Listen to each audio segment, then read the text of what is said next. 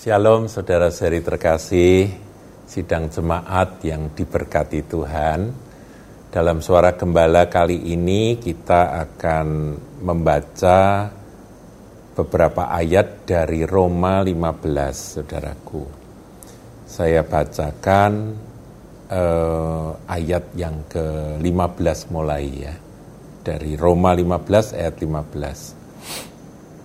Namun karena kasih karunia yang telah dianugerahkan Allah kepadaku, aku di sana sini dengan agak berani telah menulis kepadamu untuk mengingatkan kamu, yaitu bahwa aku boleh menjadi pelayan Kristus Yesus bagi bangsa-bangsa bukan Yahudi dalam pelayanan pemberitaan Injil Allah supaya bangsa-bangsa bukan Yahudi dapat diterima oleh Allah sebagai persembahan yang berkenan kepadanya, yang disucikan oleh Roh Kudus.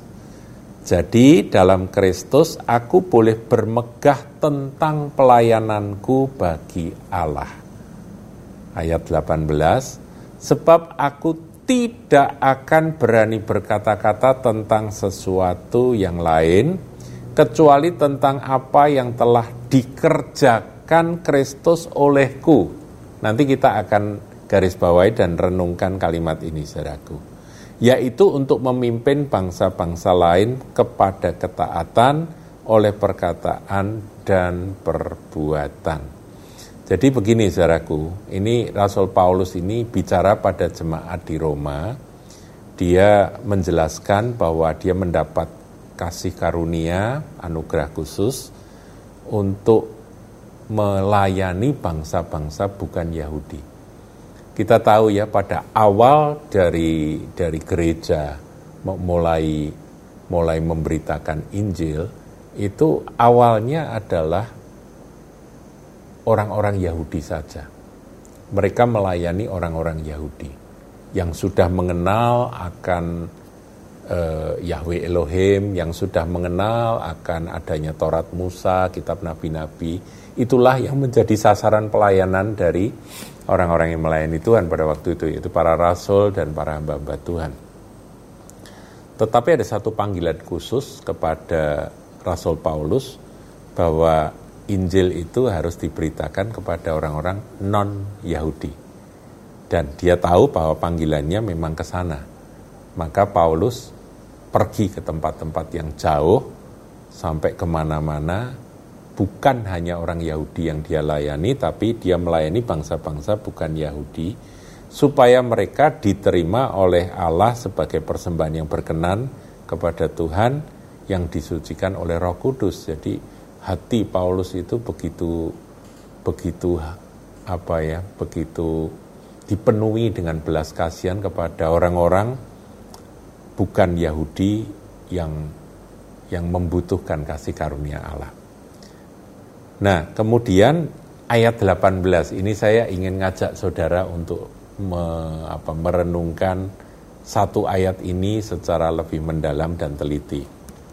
Sebab aku tidak akan berani berkata-kata tentang sesuatu yang lain, kecuali tentang apa yang telah dikerjakan Kristus olehku. Nah, ini penting, saudara. Jadi, Paulus itu kerja keras luar biasa, memberitakan Injil tanpa lelah, bahkan untuk menghidupi akan kehidupan sehari-harinya. Di waktu-waktu luangnya, dia Eh, dengan keahliannya dia membangun tenda atau kemah, dia bekerja.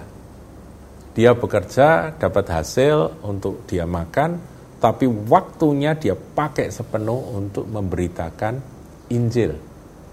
Itu yang dikerjakan oleh Paulus. Tapi meskipun demikian, dia berkata kecuali tentang apa yang telah dikerjakan Kristus. Jadi waktu dia bekerja mati-matian, waktu dia memberitakan Injil dengan begitu bersemangat, itu semua dia sadari bahwa itu adalah karya Kristus. Di sini dikatakan tentang apa yang dikerjakan Kristus, tapi dilanjutkan dengan kata olehku.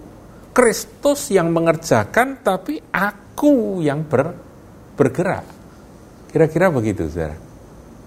Ini kalimat yang sangat bijak, saudara, dan kalimat ini membuktikan bahwa kalau Paulus berkata dalam Galatia itu ya, Galatia 2 ayat 20, hidupku bukannya aku lagi melainkan Kristus yang hidup di dalamku itu itu bukan cuma kata-kata yang indah yang bagus untuk dibaca dan diperdengarkan. Tidak, Saudara. Paulus dengan sangat jelas dia berkata bahwa apa yang dikerjakan Kristus olehku yaitu untuk memimpin bangsa-bangsa yang sesat ya, bangsa-bangsa lain yang sesat kepada ketaatan oleh perkataan dan perbuatan. Dia perkataan, tapi juga perbuatan, ya, perbuatan mujizat dan juga perbuatan kasih, saudara, yang dilakukan oleh Paulus di dalam pelayanannya. Ini hamba Tuhan luar biasa, saudara.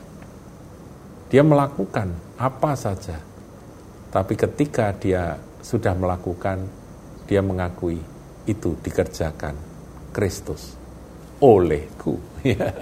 Jadi Tuhan Yesus memakai dia untuk menyelesaikan karya penginjilannya.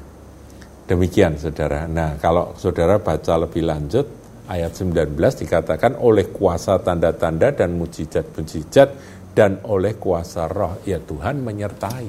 Sikap seperti yang ada pada Paulus inilah yang harus kita pelajari supaya dalam kita melayani apa saja saudara melayani mendoakan teman mendoakan saudara memberitakan Injil menasehati menguatkan atau apa saja yang Anda lakukan di dalam pelayanan tubuh Kristus kalau prinsip ini kita pegang maka pasti Tuhan akan menyertai dengan kuasa dan tanda-tanda dan mujizat.